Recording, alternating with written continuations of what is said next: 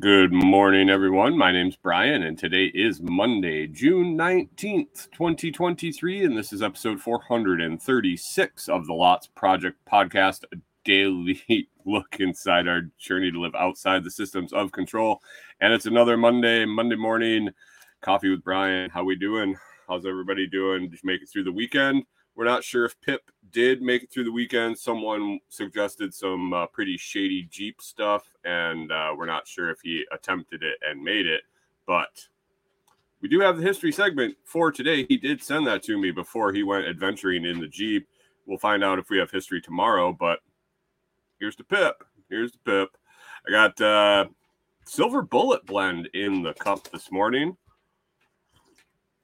Oh, specialty limited edition Silver Bullet blend.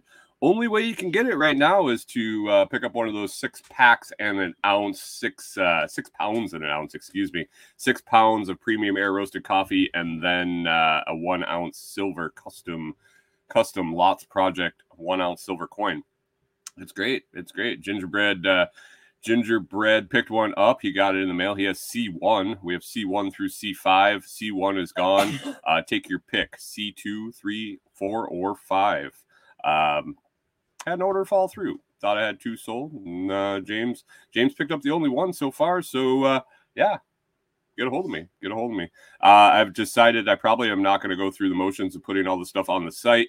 Uh, it's going to be word of mouth and direct contact for um, for sales on the six pounds and an ounce and the remaining the remaining sets. I think other than that, we'll probably put it in. Um, probably sell them live at SRF or in person, or uh, maybe stack them in the stack them in the safe.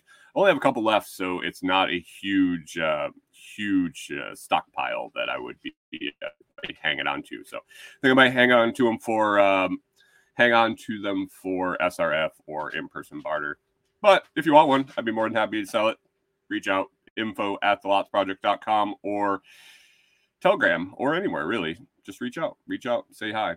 Uh, let's see who we got in the chat this morning. We got Josh. Good morning, Josh. How we doing? James, uh, James, how we doing this morning? We're up bright and early, and Backwoods Butcher has some um, GSD and the last couple Marb lights for a while. Wait, what? Wait, no more Marb lights for you, huh? You quitting, or are you uh, are you upping the dosage to like some Marb Reds? Clyde's excited. It's Monday this morning. Clyde is excited. What do we got? We're going to talk about today. Uh, the weekend. Let's talk about what happened over the weekend. A couple different things we did. Uh, we headed out to um, headed out to Delinquent's Gully, installed some comfrey. That was uh, interesting, interesting to say the least. That was on, uh, I think Friday night we went out. Did we go Friday? Friday night we went out to to Tim's property, and then uh, yes, Saturday we went on the search for some more pizza, and I'll let you know how that turned out. So um, that's not bad, not bad. Um, John, Kyle's quitting. Kyle's quitting smoking, and his logic behind quitting smoking is not that it's going to make him healthier, not that he's going to be around, not that um, not that it's uh, he'll be able to breathe better, uh, be in better shape. Just yeah, his reasoning is he has to buy pig food. I mean, do what you got to do, man. I guess bacon's better than tobacco. Some days, some days. Oh man, uh, do you have any plans for quitting? Is it just going to be a cold turkey? Or are you just done with it and uh, and going for it, or uh, do you have a a plan of action with uh, some supplements or something like that? Ah, going to be a busy day. Going to be a busy day. I'm glad I got to got some decent coffee this morning. I have um, I have my normal day prep all day going today, and then two interviews tonight. I got my live interview coming in uh, at six o'clock. I got Matt Grenier on. Uh, let's see his new book. He's an author. His book he just brought out is uh, "Swept Up: Lessons from the End Times. Uh, you're going to want to tune in for this. I think it's going to be fun. It's a comedic look back at his life in a uh, basically in a homeschool cult. Uh, growing up and then uh, all the way up through uh, a short stint at an evangelical university. So, should be a good chat. Should have fun with that. And then uh, get done, have a little bit of a break. And then I will be going over and jumping on Porterhouse and Teal's live uh, show this evening uh, as a guest. So, both sides of the mic tonight. I got the the interviewer and the interviewee. So that should be interesting. Should be interesting. That's uh, it's a long night, uh, and then a bunch of interviews stacked up to get recorded for uh, while we're gone in July. So, so that's coming along, coming along. Um, yeah, six minutes in. Let's uh, let's roll into the history or the the perfect cup question, and then possibly hit up that last history segment, uh, depending on if we ever hear from Pip again. Hopefully, we do. Anyway, let's hit that perfect cup question of the day for Monday. We hit episode 100 on Friday, and uh, that would make today 101. All right, everyone, it's time for the 101st edition of the Perfect Cup, a daily question and my thoughts. Join the discussion at my Telegram channel. That's t.me slash lots feed. That's t.me slash lots feed. It's not the Telegram chat, it's the channel. It's where all the important announcements, the perfect cup question, all links from the show and things of that nature. It's the, all the information without any of the chatter. You can still find the chat at t.me slash lots chat but the ch- the Telegram channel is where you're going to want to find that perfect cup question of the day. T.me slash lots feed. Otherwise, I posted on Facebook, Twitter, LinkedIn, and uh, MeWe. Jump in, answer the question. You can find it over on Nostr. Also, that's probably the best place to find me. But yeah, Nostr, Telegram, that's where you're going to want to be. Question of the day for Monday is if you were given $5 million to open a small museum, what kind of museum would you create? If you were given $5 million to open a small museum, what kind of museum would you create? Well, I was sitting here yesterday morning and I was gathering some more questions for the perfect cup, uh, kind of getting ahead a little bit. And Corey said, Hey, what's the question of the day for tomorrow? And I hadn't posted it yet. So she got a sneak peek and got to answer first. And then everyone else kind of dropped in line. Corey, I said, Hey, uh, you got five million bucks. What kind of museum do you want to open? And she said, An animal museum. I said, Oh, what kind of animals? She said, All the animal, all the animals all the animal museum, all the history, and everything about animals for five million dollars. She's gonna need somebody to do a budget, I think. But um, hey, let's get it done, baby. All the animals. Josh weighed in after that with a museum of the history of animal agriculture, and I think that's just going to be a branch of Corey's um, a branch of Corey's museum. Uh, Kyle, the backwoods butcher, said, oddly enough, a museum of butchering dating back to the Stone Age all the way to the Stone Age, just butchering, butchering, butchering, all the different things. um, Golden Crickets weighed in and said, "I'd do forests and how they actually cycle and proper care of them with all the without all the liberal BS."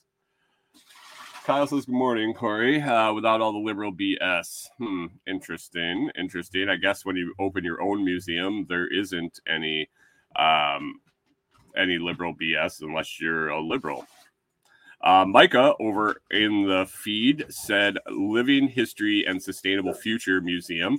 Uh, yeah, that's that's a perfectly great idea. Uh, James weighed in and said a museum of natural biology with a research wing. That sounds very interesting. I would definitely visit that uh, visit that museum. I would probably visit all of these so far. I'm kind of a museum guy. Uh, Canadian Farmstead says uh, the Museum of Food Preservation. Just a bunch of cans on the on the shelves. I think James has that in his basement. I think James already has the Museum of Food Preservation in his basement. Uh, let's see. Joseph Blakesley says bushcraft and survival tools. I think that'd be cool. That'd be cool. A bushcraft museum. Uh, you could have uh, you could hire Dave Canterbury to curate it, and it'd just be uh, yeah, it'd be pretty fantastic. That guy that guy knows his stuff uh, quite a bit. Uh, Backwoods Butcher says, "Welcome to the Museum of the Forest. If you're one of those hippies, get the hell out." That's where. Wait, wait a second. Uh, but I know what she means. I know what she means. It's interesting to talk to conservation officers and um, and firefighters. Firefighters are the ones that like the forest fire forest fire fighting crews. They're the ones that are great. They're like, man, you need to burn that stuff out so the whole damn thing doesn't burn down. Uh, and then no, we can't control burn. We can't do this. We can't. We can't take down deadfall. We can't do anything, and it's just a big tinderbox. Weird. Oh, James, says his basement cans and buckets freeze dried in three freezers. Yeah, he he definitely. Uh, I've seen I've seen video of his his his stores, and I'm like, holy shit, dude. Oh man, I think uh, having to prepare for everything he does is uh, is wise to have all that. Um, Joseph Blakesley says, if you can line Dave up for a job, let me know. Do you have the five mil? If you have the five mil to open the museum, I'm guessing we could get into him. oh, Pip weighed in. Pip weighed in on the museum, and it was one of my favorite answers. I wanted to uh, save it here for last. Oh, me, me. I uh, I went on and on. I was like looking at all the answers. Uh, I'm not sure if I'm supposed to answer before all the answers or after all the answers. We're still getting into this I'm required to answer thing. Uh, but um, my answer after seeing all of the answers that I put on the list was I would love to have a museum that is a um, uh, revealed propaganda uh, museum where you go we go throughout history and we verify that different stuff was used to sway sway populations or uh, or decisions that we can verify was not true that was believed as true propaganda um, and uh, and expose it and put it all out there for everyone to see so they can walk through and realize that the same shit's still going on that would be my museum. That would be definitely my museum. Uh, let me see, and uh, and Pip, Pip had Pip had a phenomenal one. Um, I I love his budgeting. I love his operational idea here. Uh, it's fantastic. Pip from DucktionCups.com says, uh, Five million just bought Pip a good sized plot of beachfront property on the East Coast. Sign reads, Welcome to the Sunrise Museum, $10 for entry. Note there's a Bitcoin or a Lightning address for payment on the sign. That's it. Enjoy. I love it. I love it. I want to go to the Sunrise Museum every morning and hang out with Pip. I'd pay 10 bucks. 10 bucks worth of sunrise. Josh says, uh, Museum of Conspiracy Facts. Fucking right. Fucking right, man. Oh, all right. Well, that was a fun little question for a Monday morning. If you wanted to participate, I did sweep the socials this morning, did not have any notifications. So, unfortunately, if you answered on one of the others, it did not make it on the list by showtime. If you want to do that, you're going to want to head over to t.me slash lots feed, L O T S F E E T, or reach out on all the socials and take your chances. Like I said, Nostr, Facebook, Twitter, LinkedIn, or MeWe will be where you find it. And again, that question was if you were given $5 million to open a small museum, what kind of museum would you create? You can always head over to Spotify, check out the Perfect Cup podcast. You can find the the episode every day after I upload it. And I change that question on Spotify. You can put a question with your episode, and I change it to the question of the episode, so you can go ahead and answer it over there. I'll periodically circle back, see if we got any uh, any hot topics, and bring you the updates. Oh, right. Let's hit it over here. The questions may, or uh, in the comments. Make sure nobody came in with one last answer. Gingerbread Farm says Pip wins. Yeah, I was reading down the list and I said, oh boy, that is the best. And uh, Backwoods Butcher says that was a great last answer. Man, I'm gonna miss Pip. I hope we're not joking around and the dude actually something happened to him. Uh, yeah, you're gonna have to tune into the main show and find out what's going on with uh, with Pip. This has been another episode of the Perfect Cup. Thanks for listening, and uh, we'll catch you tomorrow. All right. All right. For those of you, for those of you that are listening that are wondering uh, why we are flippantly making uh, jokes about Pip not being around anymore, last night James posted in my Telegram chat a picture of uh, a Jeep with its uh, its cable winch up over up over a, a, pool and it says something about uh, because there's no warning label that says this is dangerous this is all okay and i'm not going to die right? And uh, basically it was ziplining into the pool off a, of a jeep jeep winch cable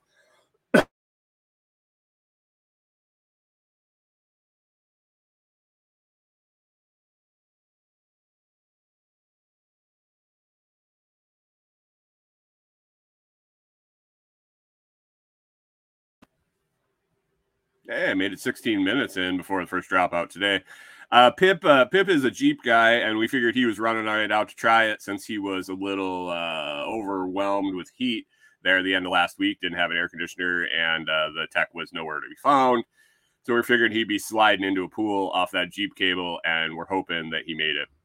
Usually is one of the first in in the morning, but I'm pretty sure old Pip has Monday, Tuesday off I want to say he's got Monday, Tuesday off. So he might be sleeping in. He might be enjoying the Juneteenth uh, holiday. Uh, we don't know. We'll see if we hear from him some point this morning. Maybe he's just enjoying that free sunrise museum there somewhere in uh, in Florida. Kyle's trying to get me to um, Gingerbread says Pip needed K-Bonk to engineer that cable angle. We do community supported projects here uh, with input from all sorts of folks. And Kyle wants me to sing In the Arms of an Angel. And I don't think that's going to happen. I don't think that is going to happen. Well, well, since Pip isn't around and um, I'm going to be shit out of luck about history segment if uh, if something did if Pip did break that cable or miss the pool or whatever um, may have happened. Knock on wood that Pip is okay. But let's get into that history segment for today, June nineteenth, twenty twenty three. All right, June 19th, 2023. Hello humans and happy Monday. This is one this one is slapped together before a dude heads to family dinner for the didn't pull out day. And to those who have crotch droppings, happy Father's Day, dudes. Happy Father's Day, dudes. Let's hit the history. Let's see what happened this day in uh, June 19th in history. This day in uh, 1586, English colonists leave Roanoke Island, North Carolina, after failing to establish English England's first permanent settlement in North America. The colony was first founded in 1585, but after only five years, when a ship visited the colony in 1590, the colonists had disappeared without explanation. The colony has since been known as the Lost Colony. And the fate of the 112 to 120 one colonist remains unknown to this day. Pips notes I'd say flip a coin. Either the settlers went native with the local tribes, the Secator, Secotin, the Secotin, or the Croatan, or they got unalived by the locals. What's the phrase? When in Rome? Yeah, I don't know. Um, Backwoods Butcher says he thinks it was Big Bigfoot took care of him, but uh, I've always been intrigued by that uh, that colony in Roanoke. I remember hearing about it in school, and then they just kind of like flew past it and mentioned that nobody ever found them.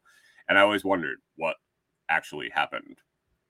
June 19th, 1862, U.S. U.S. Congress prohibits slavery in the United States territories, nullifying Dred Scott versus Sanford. Pip's pre notes. Here's the first paragraph of the wiki page. Dred Scott versus Sanford was a landmark decision of the United States Supreme Court that held the U.S. Constitution did not extend American citizenship to people for, of Black African descent, and thus they could not enjoy the rights and privileges the Constitution conferred upon American citizens.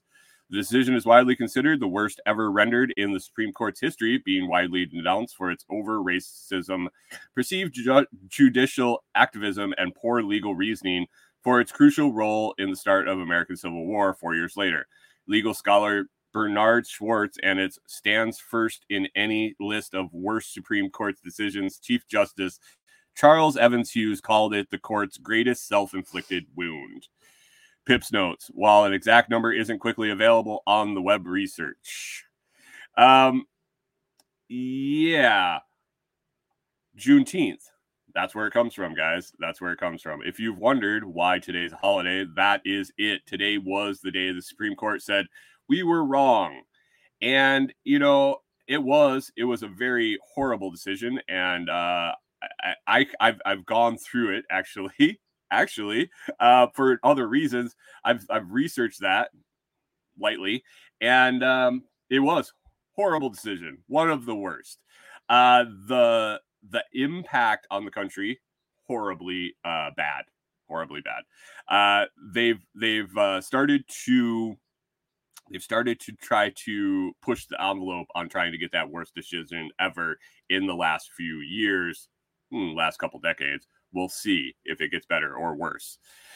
This day, June 19th, 1865, over two years after the Emancipation Proclamation, slaves in Galveston, Texas, United States are officially informed of their freedom. The anniversary was officially celebrated in Texas and other states on as Juneteenth. Excuse me, excuse me, excuse me. So, uh, 1862, I was wrong. 1865, three years after, was the Juneteenth celebration when Galveston was actually freed. Uh, on June 17th, 2024, Juneteenth became the official federal holiday in the United States. Pips notes Pip thinks that thinks that today is Monday and to get stuff done to be more free. Shrugs in white dude. Pip side notes. There is uh there is stuff that happened that I'm ignorant to that would make a dude's stomach turn. For some reason, the term I don't know. Uh Stargate, yeah, I I don't know. Uh these I oh man, Pip Pip drops in a lot of Stargate and uh pop culture sci-fi references that I am not privy to for sure. That is not anything to um anything that I ever got into. But let's move on. Let's move on. Sorry. You'll have to check out the notes if you want to know what he wrote and uh, and its meanings. You're more than welcome to head on over to head on over to thelotsproject.com and find that blog post when the episode goes up. Let's move on in history. Eight, this day, June 19th, 1910, the first Father's Day is celebrated in Spokane, Washington. This day in 1978, Garfield's first comic strip, originally published locally as Jon in 17 in 1976, goes into national syndication in 1978.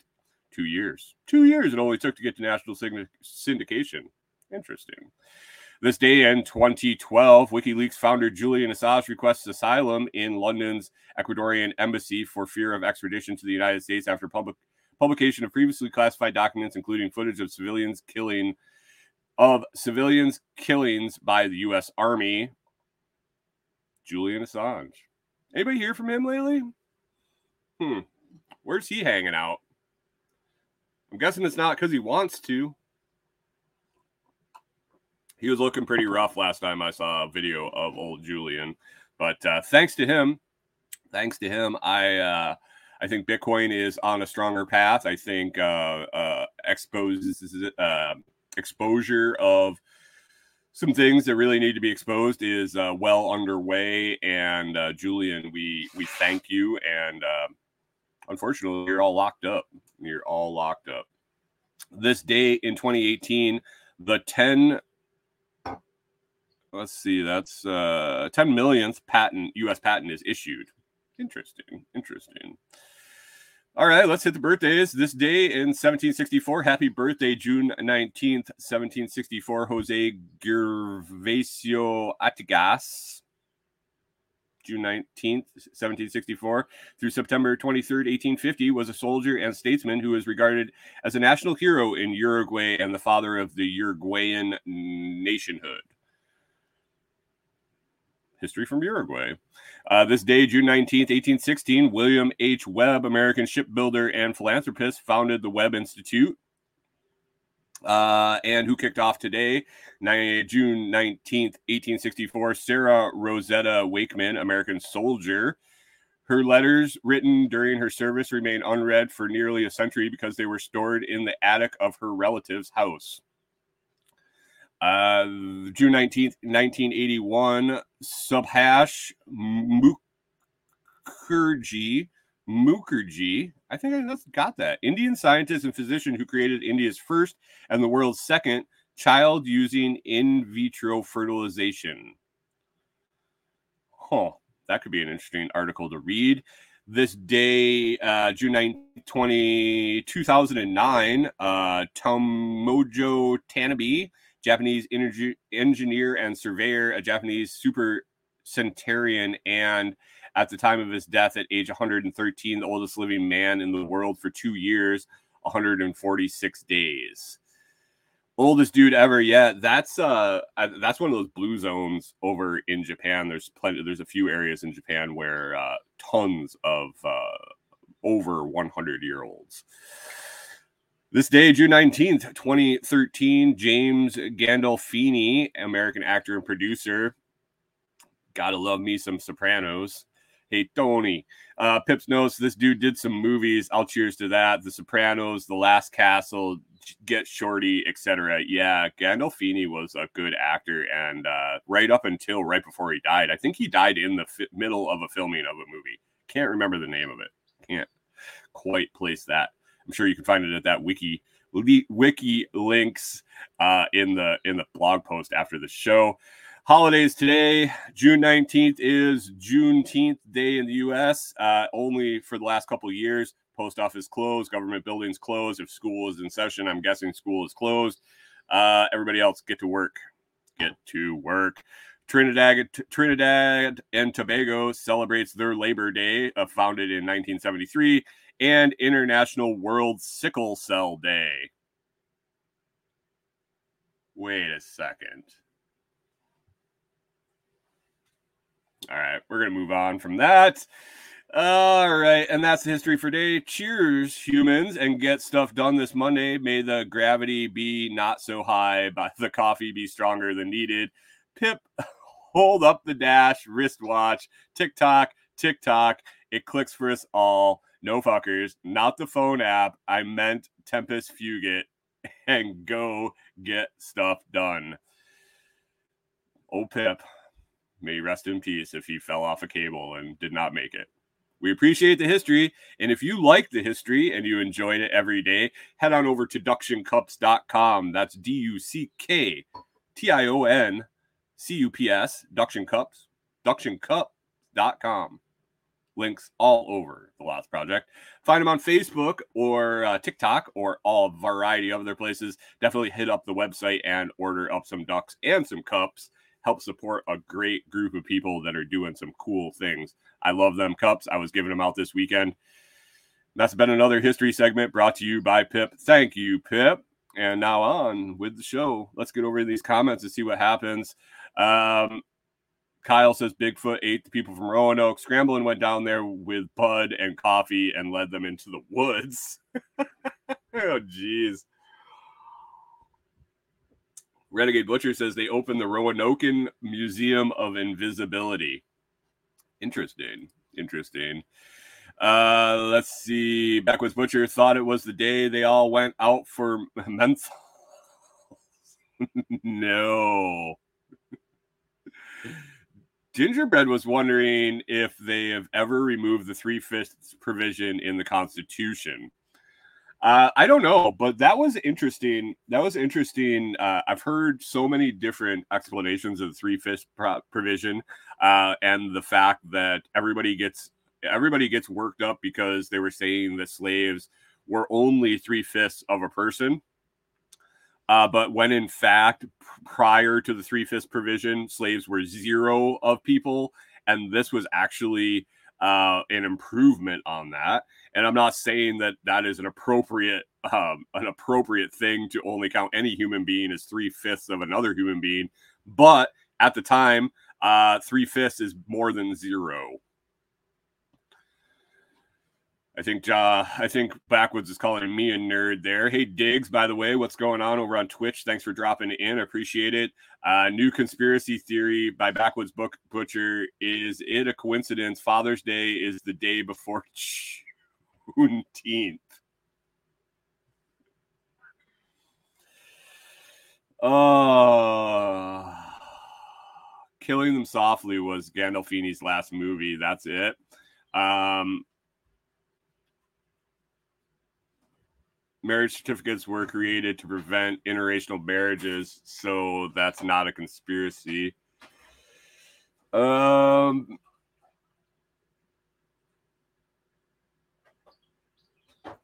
Oh yeah. Oh, sorry guys. I was reading this quote, deciding if it was something that needed to be on the show or not.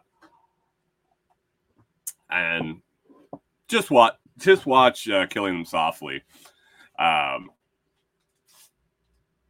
yeah, just watch the movie. Just watch the movie. You'll be able to pick out the line, or if you're in the chat, hit the chat and uh, and check it out. Check it out. Um, Backwoods Butcher was wondering if uh, Golden Crickets would be giving a Juneteenth discount at her forest museum. I don't know. We'll have to ask her. I don't know for sure. We'll have to ask her. But anyway, what happened this weekend? it's good weekend. It was hot. It was hot and muggy here, especially on Friday. Um, and I got, I mentioned on Friday that I received my Comfrey money making machine, is the new name I think that we're going to go with. Um, it's going to be, Kyle keeps insisting that he's not a racist and uh, hashtag I'm really not a racist. That might end up being the the hashtag for the 10k giveaway on Friday. Who knows? Hashtag I'm really not a racist. Guys, I'm just reading the comments here. Um, anyway, uh, I talked last week about the Comfrey business in a box, or uh, as I want to name it now, the money making machine, which we're working on. We are are working on uh, putting together um, a system for people to order a big old uh, Kickstarter jumpstart Comfrey farm. Uh, we did it. I listed it back when we were leaving Minnesota when I wanted to get the most out of the Comfrey that I had developed over five, six years. Uh, and it wasn't a huge, um, there wasn't a huge taking because I didn't have any proof. I didn't have any proof. All I had was, hey, I uh, I did this. This is you can do it too. Uh, not a whole lot of takers. I I was doing it as a launch to our uh, to our journey uh, for a little padding, and it is what it is. Uh, it didn't go so well, but I said, screw that. I know this is viable. I know this business plan is viable. I know this amount of comfrey is the right amount. I put a lot of time and thought into it, putting it together, and I didn't give it up. I didn't give it up. I said, I said, screw it. Um, I want to keep selling comfrey when I'm on the road and uh, it's really hard to grow that in the camper. Doesn't really work. Um, and you're not going to grow it in pots on the road and this and that. So I said, what what can I do? I can establish my my root stock somewhere else. I can either utilize that person to fulfill orders for me, or I can um, hold off, let them get it established, and then when I have a piece of land to put it in, I can uh, I can um, go forward with that. I can go forward with it. So that's what I did. I packaged up what I, I thought was the appropriate amount. I, I looked into it. I figured it out how to jumpstart that, how to have it ready to go. I packaged it up and sent it off to Scramblin. Scramblin is C4. I'm a coffee club member. I've been uh, interacting with him very closely. We we he branded some coffee for me. We do a lot of business dealings. Well, I said, hey, Scramblin, uh, what do you think of this? And I said, I'm going to sell you, I'm going to send you a Comfrey business in a box. I want you to install it. I want you to take care of it for a few months. Uh, Seattle was a, a, good testing ground because the climate was perfect. Uh, and not really cold over the winter, cold enough to uh, to really kill off anything. And so last, I think it was August. It was August. Have to look back at my notes, but August ish uh, sent him a Comfrey Comfrey business in a box. He installed it at his place, and we're not talking about a bunch of acreage. We're talking about a, a, a, a urban lot. Scramblin installed this in an urban lot and uh, so we went on we went on i didn't know how it was going to go i just was feeling it out um, and getting getting the the feel for the the workflow um, i kept my listings active and uh, was going to fulfill through scrambling. uh, i couldn't sell in the winter where i was so that was a normal cycle for my listings was being inactive in the winter because i couldn't dig it uh, and so I was planning on the same time in the spring, circling back with scrambling, saying, Hey, how does this look? How does your plants look? Let's rock and roll. Let's sell some roots. Um, we put up one listing. I did a little bit of uh, of uh, direct sale promotion on Nostr and a few other places, but not a ton. Uh, we had one listing on Etsy just for roots. Uh, normally, if I was running it myself, I'd have roots, salves, compost, compost tea, all sorts of stuff locally and over the net.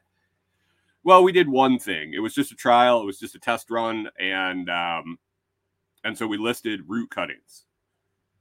Listed root cuttings. Started selling them. Process worked great. Worked great. Been great all summer. I'll tell you. Thousand dollars in gross sales so far, just on one little listing one product out of many, many, many that he could be rolling right now. And and I'm encouraging him to do that on his own. But all I need him for at the moment is to fulfill my root orders that I have listed, and we're over a thousand dollars gross income. I got your proof, folks. I got your proof that it's worth the money. I got your proof that you don't need acreage, you don't need a field. You can do it. You can do it in an urban lot. Now for the documentation, that's coming this fall. Uh, but right now uh, we took we took stock, we took inventory, and we are um, we could easily easily um, ship out ten of these Comfrey money making machines. That in under a year, um, with the thousand thousand dollars in gross sales, which when you really think about it, what is your cost? What is your cost of goods with Comfrey after it's paid for, after the plants are paid for, and uh, and you recover your costs there. Basically, a Ziploc bag, a one paper towel, a little bit of water, an envelope, and some time. Under a dollar. I think I, I have my Comfrey cuttings right now listed in the 30s in the one order is in the 30s so your cost dollar your uh, your sales your uh, shipping is uh, is a few bucks i think four or five dollars so all in your uh, six bucks and you're uh, bringing in over $30 for that order. I think it's pretty good model. I think it's pretty good model. So over the next uh, few months into next spring, we will be documenting everything, uh, getting that root system, that root the growing system documented the sales avenues for both the roots, crowns, and then also documenting salves and comfrey teas and selling the leaves and all the other revenue streams that can come from this fantastic plant. 299 this fall, 10 available. Doesn't come with the document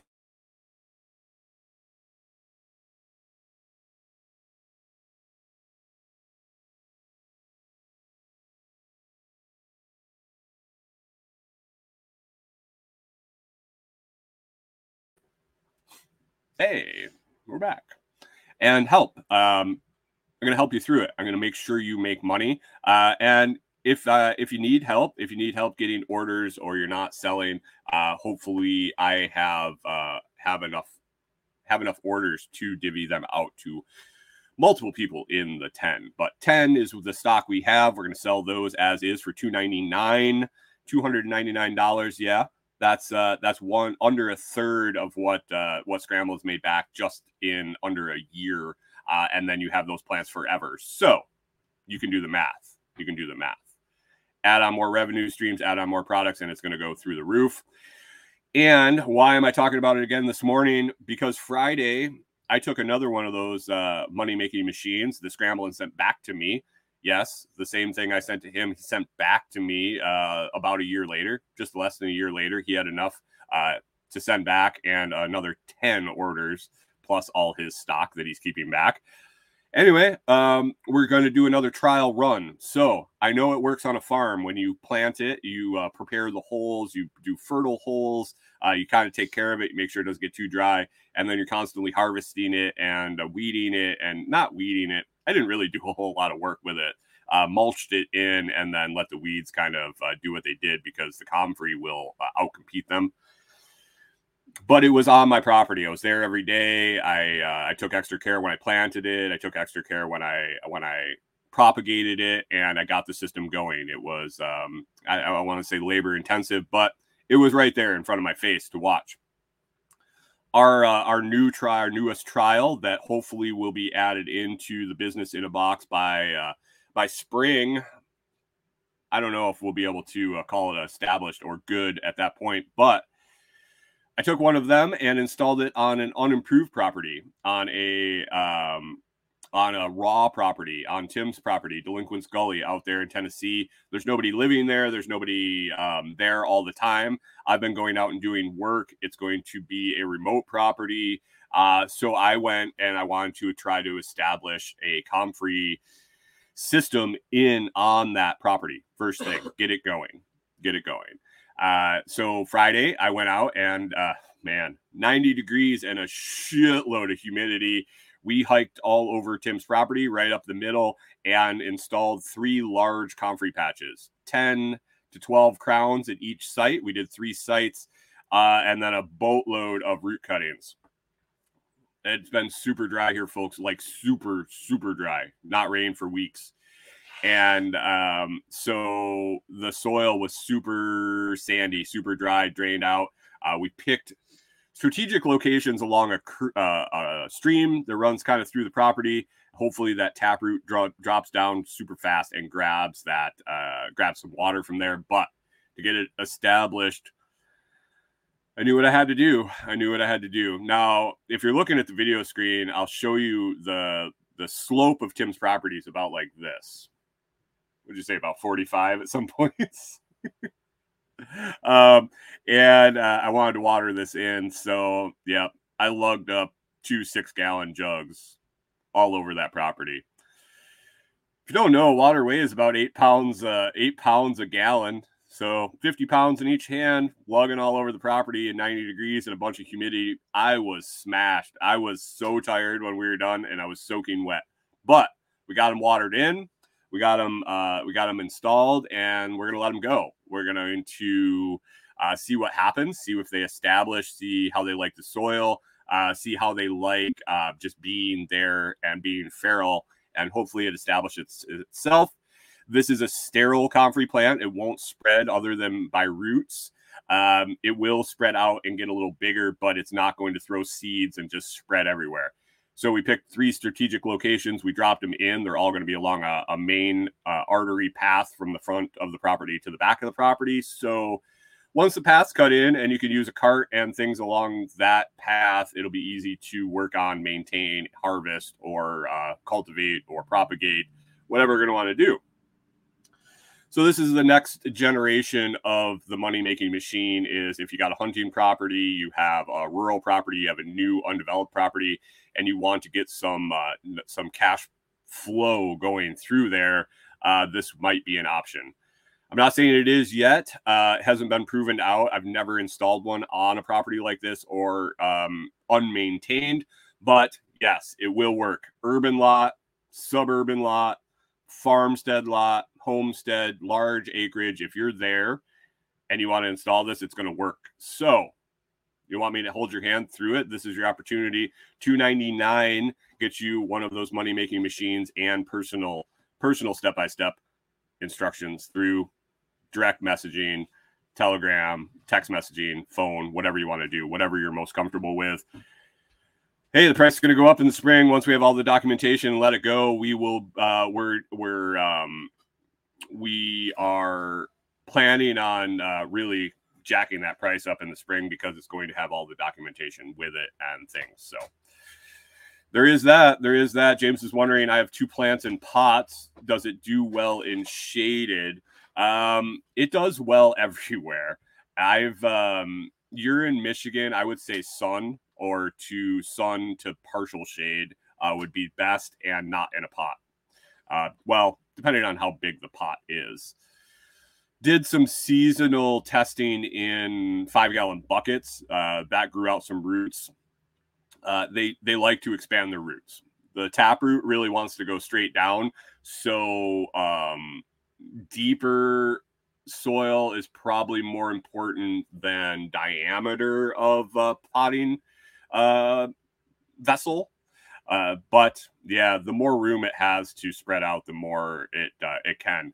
Scrambling's putting together a video and some documentation for me about how he does it. I think he was growing them in old coolers, in all sorts of stuff on um, two gallon bucket. Yeah, Scrambling, uh, Scrambling is doing all sorts of crazy stuff on his property. He's trying some in hydro. He's trying stuff in aquaponics. He's trying stuff in soil, all different kind of containers. So I'm really I'm really excited to see his documentation of the urban lot uh, method because, man, that opens up a huge opportunity for people um, that are in an urban space that are looking for uh, some sort of side hustle that is low, low time maintenance for sure. So, um, James, I will uh, I will get with uh, Brian and see, or you guys can uh, you guys can connect uh, together and see about um, the pot method, the growing in pot method, not the pot method. Brian would definitely know the pot method too, but uh, the growing in pot or container method, uh, I am not that versed in it quite yet. So it's a possibility though. We have all the information, and I can uh, I can show you that it works. I can show you that it works for sure. Um, James says wanted to get actual plants first. A lot of the roots didn't grow. Interesting. Did you get that stock from me, James? Huh. I'm trying to remember. Trying to remember when it went out. If you got it from me or uh Gingerbread has plenty of land. Yeah, I know. Um, we'll get you set up, man. We'll get you set up. That'd be another um that'd be an, another awesome awesome. Um, oh, you got it from eBay, dude. Uh, yeah, I'll message you. We'll get you figured out. We'll get you figured out. Uh, anyway, so we installed that over at Tim's property. That was great. Uh, let's hit that one thing before we wrap up today. Pizza Gate, Pizza Gate, not Pizza Gate in Washington. Not uh, we're not talking pedo rings or Clintons or anything like that. We're just talking Brian and Corey's um Brian and Corey's uh, desire to find some sort of almost decent pizza. We've been on the quest, been on a quest to find some pizza everywhere we go. Uh, Texas, we were able to luckily find a um, luckily find a pizzeria in Texas that was good uh, since we were there for so long. Um, we were there for so long that we were finally able to dial in and find one that had some decent thin crust pizza. And we go back and forth on the show and in the groups and things like that. What good pizza is? Well, it's my show and it's thin crust, thin crust New York style, and uh, with pepperoni my show. I get to decide. Corey Corey agrees because I made her. Uh, I made her like that pizza. She literally said to me yesterday, "If we don't find something soon, I will be willing to drive to New York just to get a slice of pizza." And I think I fell in love again with her all over. It was all. It was. It was just the statement of the year that she's. um She figured it out. She figured it out. So. I'm I love her. I love her to death.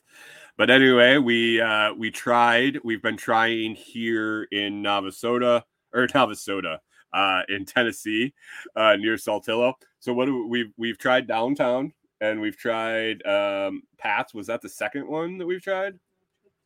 We tried amazing pizza because it was closed, right? Okay, so we've tried three places since we've been here.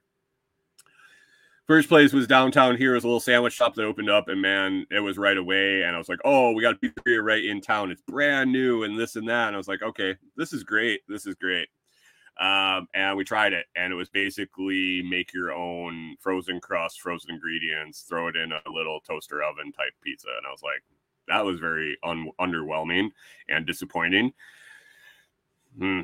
Um, anyway, we we found another place uh, the next week. We try to we go in cycles where we're like both look at each other and we're like, we need to find pizza tonight. It's gonna suck when we don't eat carbs anymore, isn't it? But uh, found another place that was probably 20 minutes, half an hour away. It was called Amazing Pizza. I looked at the the ads and um, it looked great. It looked like it was going to be a winner. Uh, they had pictures of the pizza on on the the serving tray. They had it on a plate. Looked great. Looked great. Drove up there and the place closed. Place closed. I guess it wasn't that great. So that was closed. Um, and so we went a little longer, just disappointed, and we search and search and search, and we finally found one in uh, the opposite direction about a half an hour. This was uh, Pat's Pizza. You know, you name it after yourself, it's probably going to be good. Looked at the photos, it looked decent. Looked decent. Looked like it was good thin crust. They had some. They had pepperoni.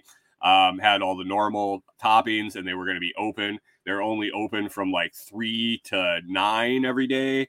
I was like, hmm, okay, let's give her a shot. So Saturday, uh, we kind of walked through the day. We got our stuff done, and we decided we were going to go get some pizza. Now we get down there and walk in, and there's no tables, there's no chairs, there's a couple of Golden Tee machines. They're unplugged. Uh, dude meets us right at the front door, pretty much, and says, "What can I get you?" Uh, basically, realized that it was uh, takeout only, and we had driven a half an hour. Luckily, we have a big ass truck with a big center console that a pizza box fits on can eat in the vehicle. Uh, ordered up a couple thin crust pepperonis, and uh, yeah, waited. No drinks available there. He was out of drinks. Um, yeah, got the pizza, opened the box, and it looked great. It looked uh, it looked like it had a promise. It uh, it was nice and thin. It looked like the edge was a little crispy. Was a little disappointed in the pepperonis. Uh, they were big, huge pepperoni and cut super thin. Uh, looked like it came out of a generic deli case. It is what it is. It is what it is. Uh, figure it would be all right. There was a little bit of grease still on the top, which was looking good. Um, took a bite and I was like, mm, what is it with sweet pizza sauce? Everything here seems to have a very sweet pizza sauce, like extra sweet. I understand that you add a little sugar to tomatoes to balance out the astringency, but you have to leave a little bit of acid in that tomato sauce to make it bite. Tomato sauce was super sweet.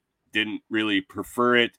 Um, the cheese had some weird conglob, conglob, like globally, like you'd eat it and it had this weird mouth feel. Um, it was almost like some of it melted too much and some of it didn't melt enough and it was really weird. Um yeah. It wasn't good. I wanted it to be. I kept i had a few pieces. I kept looking at it. I kept saying it looks way better than it tastes and i kept trying it and it was just no good. Corey and i brought it home and decided that maybe this is a better cold pizza than warm and it was by a little bit but still not that great. Won't be going back not worth the trip, not worth the money. And we are still on our search for Tennessee pizza that is worth any bit of uh, my money, really. And uh, something to scratch that itch for some decent thin crust. That why is it so hard? Why is it so hard? Now, if I had $5 million, maybe I should open a pizza museum. No conspiracy theories anymore. I'm opening a goddamn pizza museum with all the shitty pizza. And then at the end of the museum, there's going to be someone making good pizza. Perfect. Perfect. On the search, there's another potential uh, potential place on the list that's a 30 minutes away, um, 30, 45 minutes away. It's the next closest one. If this one doesn't work out, I think we're in trouble. I think we're going to be driving quite a ways to find some pizza. But luckily, in three weeks, we're going to be taking a road trip and we're going to be hitting like nine states. So hopefully, along the way, somebody's got a small pizzeria that uh, makes something decent. Pizzagate. The saga continues. All right, guys, it's Monday. We're at 55 minutes. Let's start wrapping it up. Let's get out of here. Uh, to uh, item of the day. Item of the day today is a combo blog post. Uh, I did two items of the day, two videos yesterday. It's all about camping coffee. It's all about the products that you use when you're hiking, when you're backpacking, when you're camping, uh, you're tenting, you're RVing.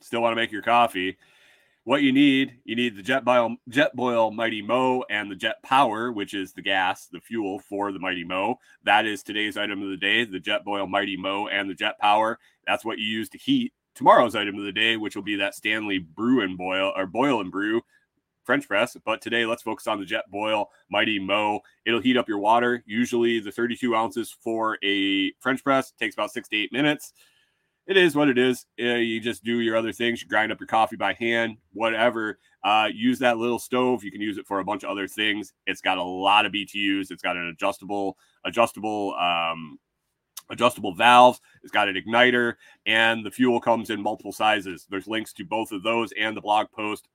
All of the stuff in the video description, in the audio description for today. Click that, check it out. If you don't need to buy a Mighty Mo or some fuel, but you need to do some shopping on Amazon today, please consider clicking that link. Any of them that take you to Amazon will get you in the tracking, and we appreciate it. It supports us every time you use those links. That's the item of the day Jetboil Mighty Mo and JetPower fuel canisters.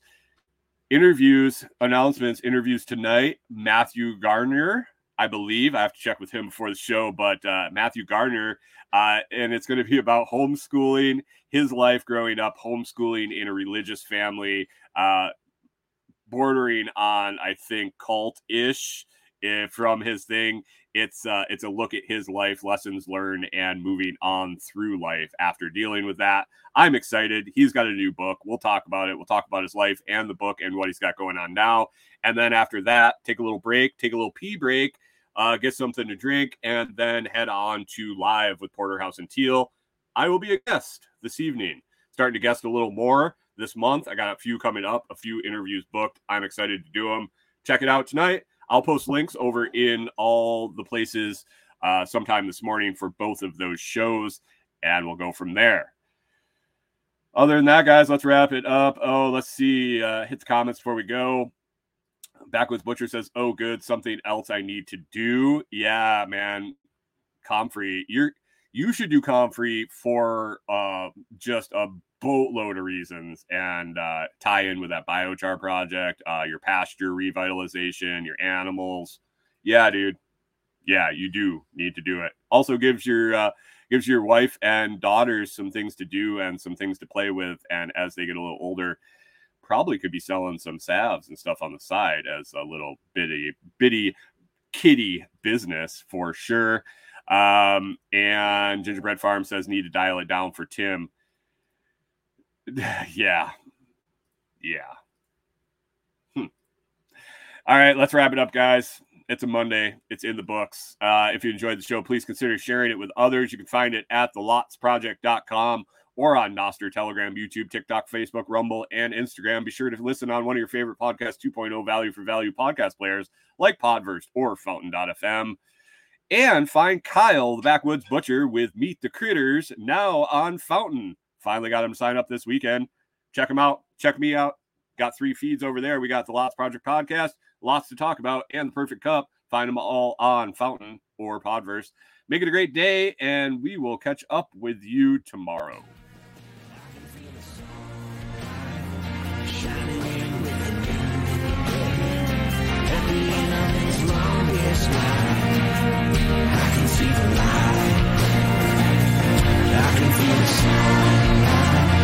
Shining in with the moon gray. Nothing is long as